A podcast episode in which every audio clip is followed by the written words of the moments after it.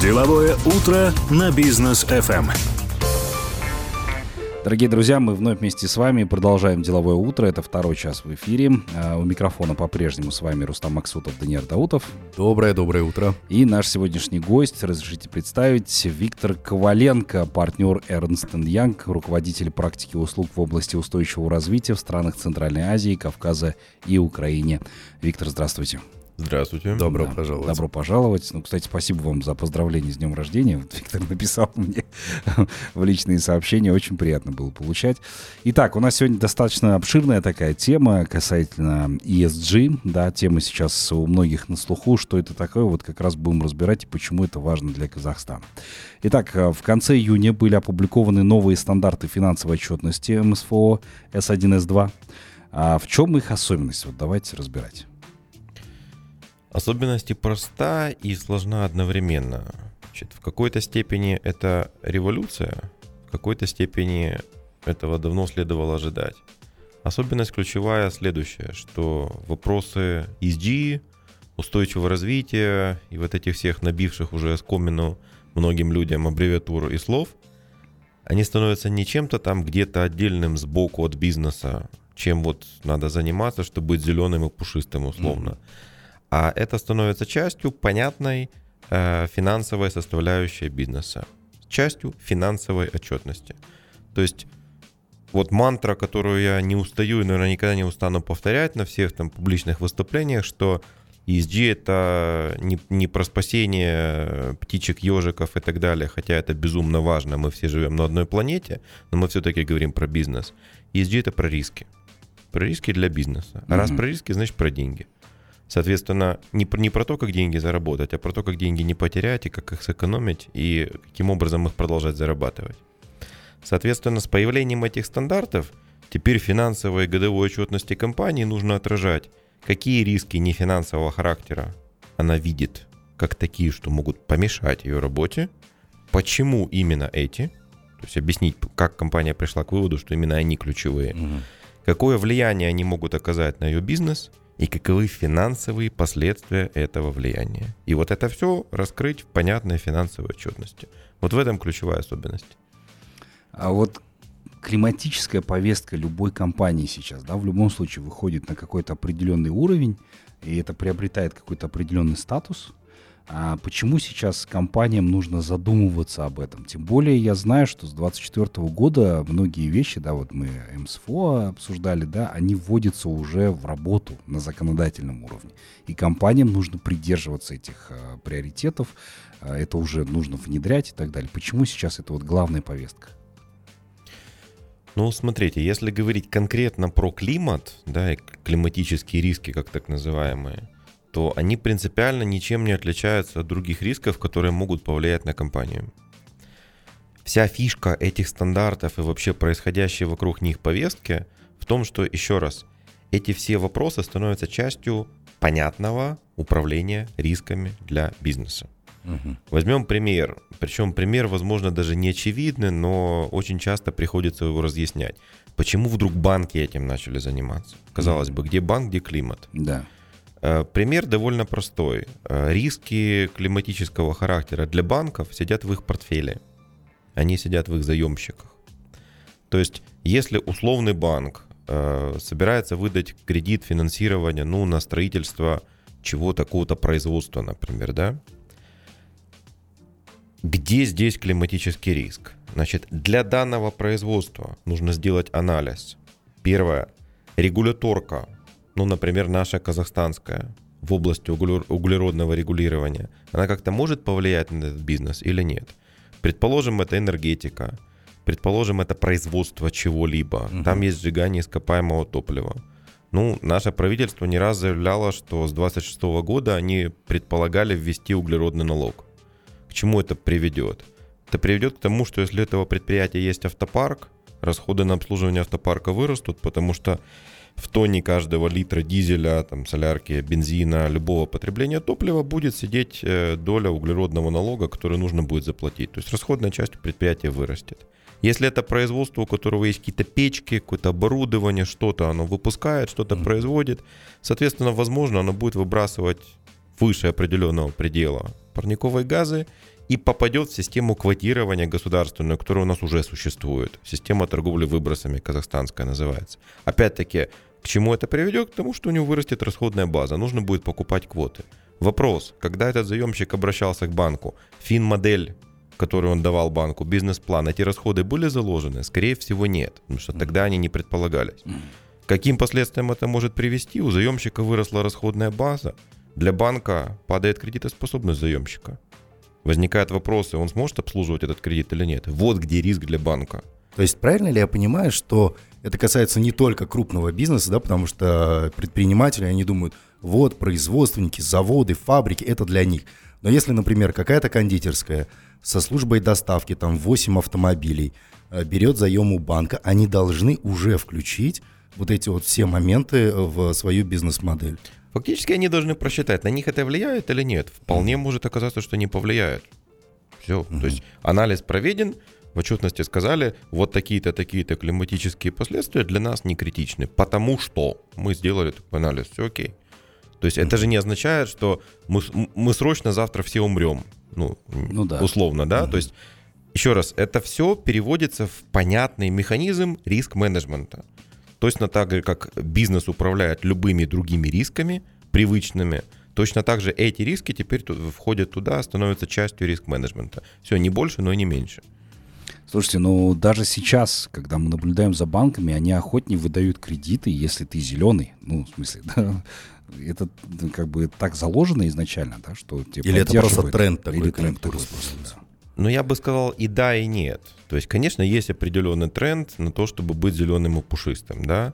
Но опять-таки, любой бизнес, он прежде всего э, служит для того, чтобы зарабатывать определенный доход. Да, ESG и sustainability это про долгосрочность этого дохода, а не завтра мы все быстренько вытащим, закроемся и будем заниматься чем-то другим. Да, мы через 10 лет хотим зарабатывать, через 20 и так далее. Есть понятие по-английски это называется stranded asset, да, если вот сказать по-русски, как бы обесценивающийся актив. Соответственно, опять-таки, если это что-то долгосрочное, вопрос, этот актив будет иметь стоимость для банка такую, чтобы, ну, и там его залоговая стоимость, например, да, покрывала стоимость взятого кредита через 10 лет или нет? Вот вся вот эта повестка, она как-то может этот актив обесценить или нет? Ну, условно, если у нас сейчас классная там, не знаю, там, дизельная машина, например, да, смогу ли я ее продать через 10 лет, если я собираюсь на ней ездить все 10 лет, она надежная, классная или нет. То есть есть тренд на электромобили. Не знаю. А вдруг электрички лет через 5-7 начнут массово вытеснять дизельные машины. Стоимость моей машины упадет. А если она в залоге у банка? Да, то есть, опять-таки, Здесь нельзя сказать, что происходит какая-то революция, и что-то прямо вот вдруг резко случилось страшное, все побежали, все должны совершенно по-другому начать работать. Нет, революция в том, что все эти вопросы, которые раньше были где-то сбоку, они теперь приносятся в обычный понятный риск-менеджмент. И опять-таки, если брать пример с тем же банком, есть понятие финансовый риск, риск ликвидности, с которыми банки испокон веков работали. Климатический риск транслируется в финансовый, а с финансовым банк уже умеет работать. Дополнительный залог, страхование от э, того, что могут э, участиться риски каких-то природных катастроф, например, да, условно в Грузии недавно обсуждали, на побережье строится недвига, э, которую собирается финансировать банк. Вопрос, в связи с климатическими последствиями, там могут участиться наводнения, там могут участиться засухи, там подъем уровня моря и так далее. Это же все переходит в залоговую стоимость актива для банка. Все, ни больше, ни меньше. Угу. Слушайте, Виктор, ну эм, есть в Казахстане, они причем очень давно работают, компании на слуху у многих, да, возьмем пример там ArcelorMittal. А, много вопросов было по их работе в Украине в том числе. Теперь в Казахстане, да, загрязняют там атмосферу, там проверки сейчас проходят, да, по недавним событиям в Казахстане. Они как будут вот с 24 года работать? Неужели действительно законодательство будет настолько суровым, что будет прям вот все подгонять под это, под зеленые технологии? У меня Особенно вот для такой крупной... шара нет, да, чтобы это прогнозировать. Не знаю, как будет с 2024 года. Поживем, увидим. Но что можно предположить, что ну, у Казахстана есть определенные обязательства. Да? Мы все-таки страна, которая участвует в международном рынке, в международном разделении труда, принимает определенные инициативы, берет на себя определенные обязательства. Есть у нас по Парижскому соглашению об изменении климата обязательства. Стране нужно в целом снижать свои выбросы парниковых газов. Соответственно, так или иначе, государству что-то нужно будет делать для того, чтобы эти обязательства исполнять. Проблема в чем? Что сейчас у нас существует определенное довольно неплохое регуляторное поле по мировым меркам.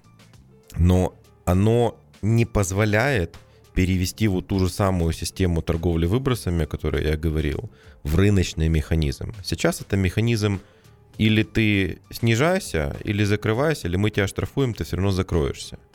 Да, то есть рыночного подхода, который бы стимулировал что-то делать предприятие, его сейчас, ну, по крайней мере, в этой системе нет. А давно пора запустить. И вот что меня, например, беспокоит, это вопрос, когда же это произойдет и каким образом это произойдет. Потому что бизнес это про, опять-таки, устойчивость. То есть бизнесу нельзя сказать, завтра все будет по-другому. Бизнесу нужно иметь возможность как-то прогнозировать свою деятельность Планировать, наперед. да, все это. Опять-таки расходы, доходы, операции и так далее. Когда ты не знаешь, ты знаешь, что тебя что-то ждет с регуляторной точки зрения, там, через год, например, или через два, но ты не знаешь, что и когда это произойдет, но это заставляет нервничать. Соответственно, вот, вот это, мне кажется, такая штука, которая, ну, немножко неопределенно сейчас вносит. Мы все понимаем, что государству что-то нужно будет делать, примерно, ну, если сесть, почитать и проанализировать, примерно понятно, что это горизонт 25-26 годов, что-то после этого должно сильно ужесточиться. Но как, когда, прогнозов пока особых нет. Вот это плохо. Так, ну давайте продолжим общение после короткой паузы. Друзья, оставайтесь с нами. Деловое утро на бизнес FM. Итак, э, продолжаем наше общение. Напомню, что в гостях у нас сегодня Виктор Коваленко, партнер Ernst Young, руководитель практики услуг в области устойчивого развития в странах Центральной Азии, Кавказа и Украине. А, Виктор, зеленые финансы – один из самых быстрорастущих сегментов глобального финансового рынка. А, И такой вопрос, готов ли вообще Казахстан отказаться от быстрой выгоды в пользу устойчивого развития и инвестировать в экологически чистые, энергоэффективные и низкоуглеродные проекты? Я напомню, что тема Экспо, да, тоже была. Я вот только хотел тебе сказать, мы уже их, ну, сколько, миллиард, ну, около двух миллиардов долларов инвестировали. Да, и как бы пока еще мы не видим таких прорывных действительно проектов, пока еще мы э, другими средствами зарабатываем эти все вещи. Вот готов ли, готов ли наша страна отказаться от этих денег? Ну, я бы не сказал, наверное, что вопрос о готовности отказаться от этих денег стоит. Они нам нужны. Нам вообще сейчас любые деньги нужны на самом деле. Да, только вот оффлайн с вами говорили про энергетику. На самом деле, что такое зеленые финансы? В разных частях мира могут восприниматься немножко по-разному. А, Можно вот сейчас поговорить про пример Европы и про пример Китая, да, то, что ближе к нам. То есть, если взять, например, ту же Европу, они до последнего, вот в течение нескольких лет, спорили о том, считать ли газовую энергетику и ядерную энергетику зеленой или нет. Реальность взяла свое и ну, вынуждены были считать. Да, газ в качестве так называемого переходного топлива к полностью возобновляемой энергетике, ну, ну, есть физика, есть реальный мир, мы от нее никуда не денемся. Признали такие. А В Казахстане есть э, такая штука, которая называется таксономия, зеленая таксономия. Фактически это документ, табличка, которая говорит, вот этот вид деятельности зеленый, хороший, да, вот этот не очень, а вот этот совсем не очень. И прописаны определенные критерии. То же самое существует в Китае, то же самое существует в Европе. Финансовые институты на такие таксономии ориентируются с точки зрения того, куда давать деньги, куда не давать, что устойчивое, что неустойчивое. Теперь вот если про рынок Китая. На самом деле, да, то есть это один из крупнейших эмиттеров парниковых газов в мире, одна из крупнейших э, держав потребителей всех видов энергии, но при этом рынок зеленых финансов там развивается просто бешеными темпами. Почему? Потому что так или иначе, хоть экономика их продолжает расти, это мировая фабрика, потребляющая энергию и так далее, они же не дураки, они же прекрасно понимают, куда идет мир. И так или иначе, постепенно они свою энергетику, свою промышленность меняют. То есть это уже крупнейший производитель в мире солнечных панелей. Это уже крупнейший производитель в мире электромобилей. Гидростанции там какие сейчас строятся, это же Совершенно верно. У них очень сильные технологические прорывы с точки зрения и традиционной энергетики, и возобновляемой, и аккумуляторов, и интеграции этого всего в общую сеть. Соответственно, ну, на мой взгляд, почему вот этот рынок зеленых финансов у них в свое время порвало, да, если можно так выразиться, и он начал очень сильно расти. Потому что в какой-то момент, я сейчас скажу, в какой момент что произошло, в какой-то момент инвестировать в условно зеленые проекты стало экономически выгодно. И так как там огромная экономика, соответственно, возникла дикая потребность в деньгах, а рынок, в том числе западных финансов, к этому уже созрел. То есть были уже определенные инструменты, там зеленые облигации, например, и так далее, которым нужно размещать деньги в такие проекты, и, соответственно, нужен рынок для этого. Что произошло? Вот вспомните несколько лет назад фотографии, видео, которые мы видели из Пекина, когда все ходили в масках до Да. ковида Да, смог Да. там был, да. дышать было нечем. То есть, эм, что произошло? Государство начало зажимать лимиты по выбросам для теплоэлектростанций, теплоэлектроцентралей. Соответственно, это вынудило их искать возможности снижать выбросы, потому что иначе или тебя закрывают, или тебя очень сильно штрафуют. То есть фактически цена э, продолжения деятельности как есть и выбрасывания возросла и сравнялась с той ценой, которую надо заплатить для того, чтобы вот это устранить и сделать свою деятельность более зеленой. Все, с этого момента триггер. То есть да, сработало государственное регулирование, но с этого момента триггер. Если раньше стоимость там вложить в очистку была вот такой, а стоимость продолжать как есть была ниже, ну не очень выгодно было вкладываться сюда. Как только принудительно эта стоимость поднялась, все, вот это начало становиться финансово интересным. И это открыло огромный рынок. Все, соответственно, их рынок зеленых финансов сейчас один из крупнейших в мире. Они привлекают огромные деньги и за рубежа, и у себя внутри, при этом продолжают развивать традиционную энергетику, продолжают развивать традиционную промышленность, но постепенно, постепенно их замещая новой. А вот здесь вот у меня сразу вопрос возникает. Это кто там сделал в э, Китае? Какое ведомство? Просто у нас с какого ведомства это спрашивать? С Министерства экологии, финансов, с банков, с Нацбанка? Со всех сразу. С этим сложно. У них же сложная довольно структура управления страной. То есть да. там и комиссии, различные советы есть. Я вот не знаю, как эти ведомства называются. Но это явно одно из двух. Или это регуляторы, ну, условно там, э, муниципалитет, да, тут же, например, пекинский, который отвечает за все. Или это регуляторы в области экологии. Ну, вряд ли это кто-то еще мог быть.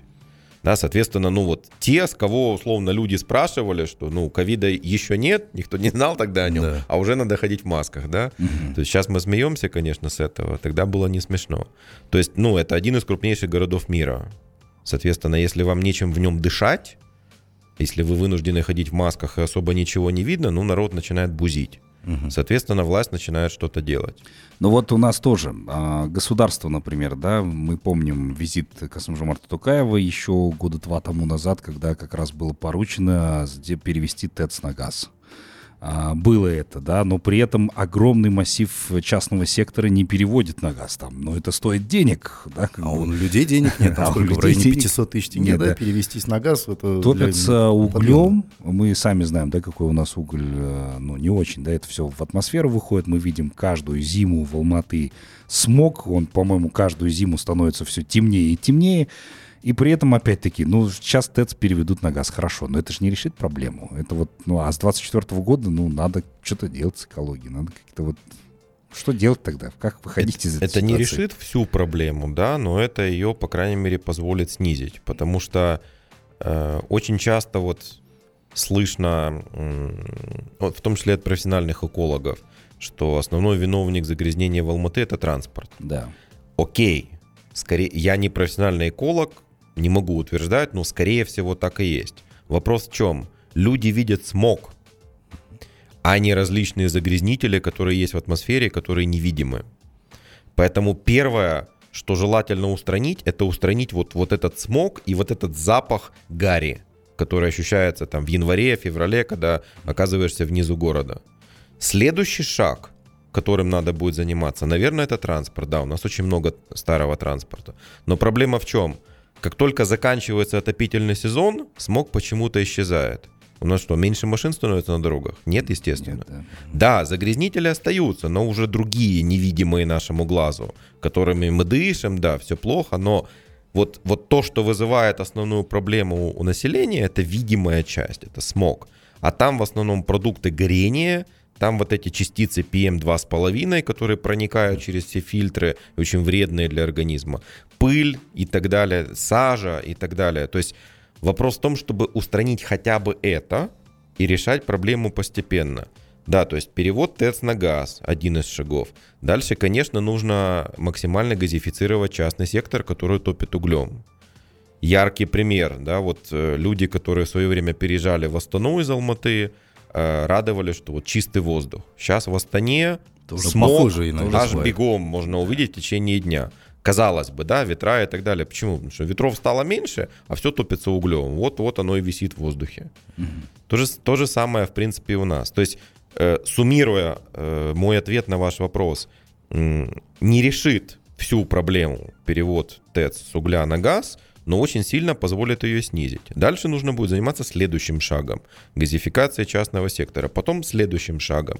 И вот это то, того, чего не хватает. То есть последовательность решения проблем. Невозможно взять и вот по хотению сразу же, чтобы все стало чистое и красивое. Но так не получится. Мы в реальном мире живем. Ну а вот сейчас, да, многие же говорят о том, что а, эксперты, о том, что инвестиции иностранные в Казахстан не поступают, потому что у нас нет понятной налоговой базы, да, налогообложения, у нас коррупция, у нас а, непонятная судебная система и так далее и тому подобное. Поэтому неохотно к нам идут якобы. Сейчас может возникнуть вопрос о том, что ребят, так у вас еще и с экологией все отвратительно и ужасно, да, поэтому вас мы там вкладывать не будем. То есть вот эта вот ситуация тоже может всплыть как один из моментов ну, отказа? наверное, может. И есть примеры, то есть можно посмотреть на там одних из крупнейших иностранных инвесторов в нашу страну, это вот международные банки развития. Да, там вот тот же, например, Европейский банк реконструкции и развития. Он не может больше вкладывать деньги ни во что связанное с углем. Все, у них мандат четкий. Они в принципе не могут. Они с огромнейшим трудом могут что-то делать, связанное, например, там, с нефтепереработкой. По-моему, с добычей нефти тоже уже не могут. Таких институтов становится все больше. Это означает, что деньги от них привлекать в определенный набор проектов, а скоро и в определенной отрасли будет не то, что сложно, невозможно, а нам нужны эти ресурсы. Опять-таки, мы говорили про ту же энергетику. Дефицит нарастает, мощностей нам не хватает, нам нужно строить новые мощности. Угу. Это гигантские деньги. Мы это будем из нацфонда финансировать? Или мы где-то будем привлекать какие-то средства? Соответственно, если мы где-то будем привлекать какие-то средства, вопрос, кто их даст и под что. Угу. Да, в определенные отрасли, в определенные виды проектов уже нереально привлечь средства, к сожалению. С этим тоже надо что-то делать, с этим нужно считаться. Да, ну давайте продолжим сразу после короткой паузы. Друзья, оставайтесь с нами. Деловое утро на бизнес FM.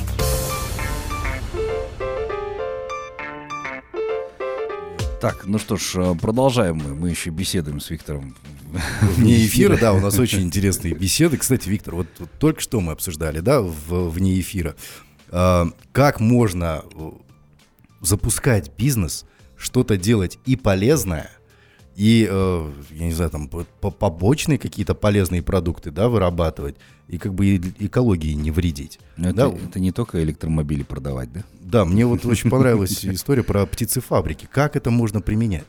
У нас этих птицефабрик, ну, действительно много в стране. Смотрите, здесь вопрос долгосрочного планирования, видения и желание играть и зарабатывать в долгую. Прошу прощения сразу, да? Насколько долгосрочного? Ну, такие вещи, они измеряются обычно не годами. Угу. Они измеряются речь о десятилетиях. десятилетиями, да. То есть у нас банально мало пока что э, людей, которые готовы смотреть на такие горизонты. Потому что пример, который вот, э, да, мы начали обсуждать, вот, о, окей, условная птицефабрика. Э, есть отходы курятины, да, вот, ну, помет угу. куриный. Это сам по себе опасный отход по экологической классификации. Да. Его нельзя просто взять и выбросить в мусорку. Есть полно технологий в мире, когда устанавливается при птицефабрике станция по производству биогаза, да, то есть биологический газ, метан фактически. Да, то есть танки, соответственно, там внутри этот помет собирается, производится биогаз, рядом ставится электростанция, которая из него же делает электричество и тепло для этой же птицефабрики, а то еще, может быть, окрестная улица нам снабжает. Угу. Остаток этого всего обрабатывается, получается вполне себе годное и хорошее удобрение природное, да, которое дальше вносится на поля. То есть отходы, конечно, там есть, но они уже дальше минимальные. Очень хорошая схема, да. Проблема в чем? Нужно вначале вложить в это очень много денег. Вот, Вопрос, кстати, кто на это готов? Вот, кто на это готов? А что нужно сделать с сознанием наших, там, я не знаю, предпринимателей, да, крупных компаний, чтобы это было? Потому что помнишь историю Volvo? Мы как-то были на презентации, что-то, и они рассказывали про какие-то свои инвестиции. И говорят, мы вкладываем сюда деньги, в развитие там технологий в автомобилях, в безопасность вот этого вот всего. Деньги огроменные. То есть мы, говорит, понимаем, что эти деньги окупятся, ну, в лучшем случае, через 900 лет. То есть не через 90, 100, 150, да, а через 900 лет, вот по их э, расчетам. Но мы вкладываемся. Как-то э, у их сознания и наше сознание. Вы общаетесь с этими компаниями. Почему у нас так не вкладываются? Что мешает? Ну, давайте так, отвечу той фразой, которую я уже не раз говорил. Я не считаю, что там, вот на том же Западе, например, живут какие-то принципиально другие люди. Да, на эту планету других не завезли. Угу. Мы особо ничем принципиально от тех людей не отличаемся. Да? Ну, по результатам все отличаемся. Люди. Вопрос не в том, что там другие люди, а в том, что привело к тому, что у них такое мышление. Mm. Одна из проблем, которая у нас есть, ее не решить быстро, но ее нужно решать. И это не популярное мнение, но это реальность. Это дешевизна ресурсов. То есть, условно, пока у нас отопление стоит копейки, мы будем жечь его по полной программе, у нас зимой будут раскаленные батареи, мы будем открывать форточку для того, чтобы проветрить. Почему? Потому что она стоит копейки. Как только его стоимость начнет бить по кошельку, мы начнем устанавливать энергоэффективные окна с двумя-тремя камерами, да. мы начнем ставить краники на каждую батарею, мы начнем ставить индивидуальные приборы учета тепла и так далее. То же самое с электричеством, то же самое с водой, то же самое с топливом и так далее. Да, то есть как только цена ресурса начинает становиться такой, что ты начинаешь задумываться, а как бы его сэкономить, вот тогда такие проекты начинают работать. А почему я про птицефабрику биогаз помнил? Ну, потому что когда-то разбирал э, кейс одной компании, такой вот в той же самой пресловутой Украине. Когда газ начал стоить очень немалых денег, и это начало больно бить по кошельку промышленников, там зашевелились все. И ЖКХ, и металлурги, и химики, и агрики, и начали пытаться искать способы его экономить. Где-то экономить банально меньше потребляя, где-то искать ему замену, тот же биогаз и так далее. А, если говорить другой интересный пример, опять-таки в мире полно существует технологий, где на очистных станциях города ставятся опять-таки системы сбора того же метана, вот то, что нам воняет, это в основном метан. Его можно собирать, очищать и прекрасненько использовать как энергоресурс. Но это никто не будет делать, пока этот метан будет стоить дороже, чем ты вот газ возьмешь там, ну, условно, из плиты, из баллона и так далее, который стоит копейки. Вот, мне кажется, где проблема.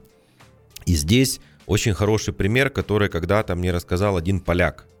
Он говорит, вы что там у себя на Востоке думаете, мы тут европейцы, все вот автоматически рождаемся какими-то другими? Мы такие же люди, как и вы.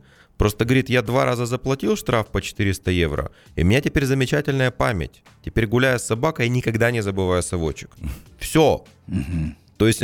И ну, нарушать ну, он не будет. Бить по кошельку, когда, когда начинает, сразу же появляется долгосрочность мышления, сразу же начинаешь искать способы экономить ресурсы, сразу же начинаешь искать способы сделать дешевле. Но бить по кошельку у нас ведь сразу возникает вопрос доходов населения. Совершенно Ну, верно. не нарушай, если ты мало зарабатываешь. Нет, это, это понятно, но у нас так не привыкли. да, Ну, то есть это, это очень долгая работа. Хочешь прийти Опять-таки мы говорим про долгосрок. Да. То есть это нужно делать, нужно стоимость ресурсов повышать, делая это аккуратно, постепенно, чтобы не угробить население. Ну да, это важно. Так, давайте еще о глобальном поговорим. А, Вы как раз говорили про Парижское соглашение, но есть определенное опасение. Успеет ли вообще наша страна к 2060 году вот пройти путь э, к углеродной нейтральности? О чем как раз говорится в Парижском соглашении. Э, Не совсем так. Смотрите, Парижское соглашение, оно говорит о дате конец 2030 года, Мгм. когда страны, его подписавшие, должны до определенных пределов снизить свои выбросы. И его фишка в том, чтобы снизить выбросы настолько, чтобы удержать повышение температуры в пределах 2 градусов целом по планете. По планете, да. а желательно в пределах полутора. То есть, что отсюда слышится уже, да, что нам в любом случае не избежать среднего повышения температуры, нам в любом случае не избежать изменения климата и всех его последствий в виде пожаров, засух, дефицита воды, наводнений, цунами и так далее, и так далее. Вся проблема в том, чтобы масштабы этого снизить до такой степени, чтобы это было более или менее контролируемо. Вот научное сообщество пришло к консенсусу, что это как минимум ограничение в пределах роста температуры 2 градусов по планете в целом к середине столетия, а желательно полтора градуса. Для этого нужно ограничивать те же выбросы парниковых газов.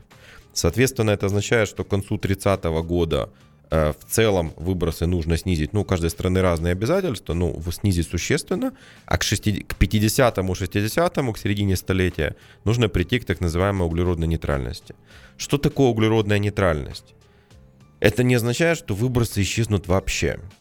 Есть отрасли, есть э, секторы экономики, в которых невозможно обойтись, ну, по крайней мере, при нынешних технологиях, без выбросов э, углерода. Ну, например, это металлургия, да, там, производство стали. Ну, невозможно там в технологических процессах его избежать.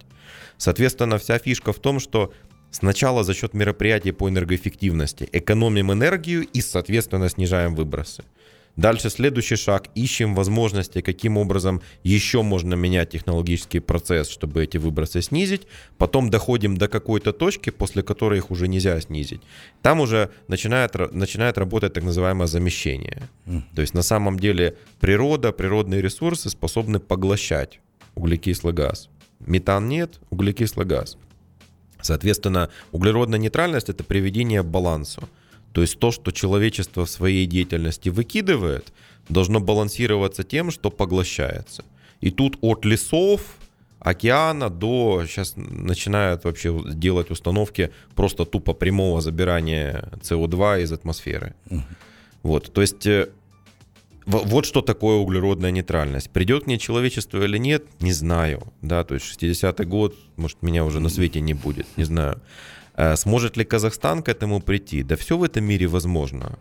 И на самом деле кейсы, опять-таки, ну, того же самого, часто вспоминаем сегодня, того же самого Китая показали, что, ну, казалось бы, там еще какие-то лет 5-7 назад были прогнозы крупнейший автомобильный рынок для традиционных автомобилей, все концерны строили там заводы, а сейчас это крупнейший производитель электромобилей, в котором уже начались э, такие процессы, как закрытие заводов традиционных производителей, потому что они не выдерживают конкуренции. Да. То есть у нас это может быть не так видно, приедьте в Ташкент. Да, вот я туда часто езжу, за последние 3-4 года там электричек на дорогах стало просто дикое количество. И в какой-то момент, я не знаю, может быть, они начнут даже вытеснять традиционные Прям машины. как в Норвегии? Хотя, казалось бы, да, ну, там нет такого, что государство там запретило дизельные, бензиновые, да, вот там зеленый свет электричкам, нет. Опять-таки деньги. То есть Да. стоимость традиционных машин, сложность их завоза и прочие вещи, и при этом всем открытие э, границ, скажем так, да, и обнуление пошлин для электромобилей сделали свое дело. Вопрос Всё. инфраструктуры решается там? Вот теперь да, то есть когда этих машин стало очень много на дорогах, Запрос пошел, да? уже? Пошел запрос, начали, начали решать проблему. Плюс ко всему, у них э, недешевый бензин, да, очень много машин на газе, есть определенный дефицит газа в стране, то есть с этим тоже надо что-то делать.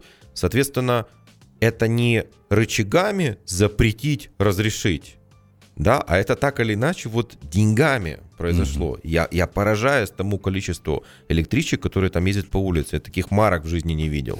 Там в такси садишься, самолет какой-то. Mm-hmm. Вот. Большинство китайские. А стоит 10 тысяч долларов, да? Ну, не 10, но ну, все равно. А большинство китайские. То же самое происходит в очень многих частях мира. Да, все это действительно мы этим наблюдаем, мы постоянно с Даниэлем Тимировичем здесь в прямом эфире обсуждаем эту тему, как это все происходит. А, Виктор, спасибо вам большое, многие вещи прояснили. А я думаю, что эта тема не одного эфира точно, потому что надо периодически напоминать, 24 год уже близко. Мы ну, сегодня Китай обсуждали, да, ну, очень с Казахстаном. Часто. Нужно еще Норвегию обсудить, потому что там вообще... Там вообще все космос, действительно. Действительно. Виктор, спасибо вам за то, что вы делаете. Ну и ждем вас еще раз в гости. Спасибо большое. Да. Дорогие друзья, Удачного дня. А, а с вами мы прощаемся до завтра. Оставайтесь на волне бизнес FM. Не забывайте про наш сайт и наши социальные сети. Ждем вас, где вам удобно. До новых встреч в эфире. Пока.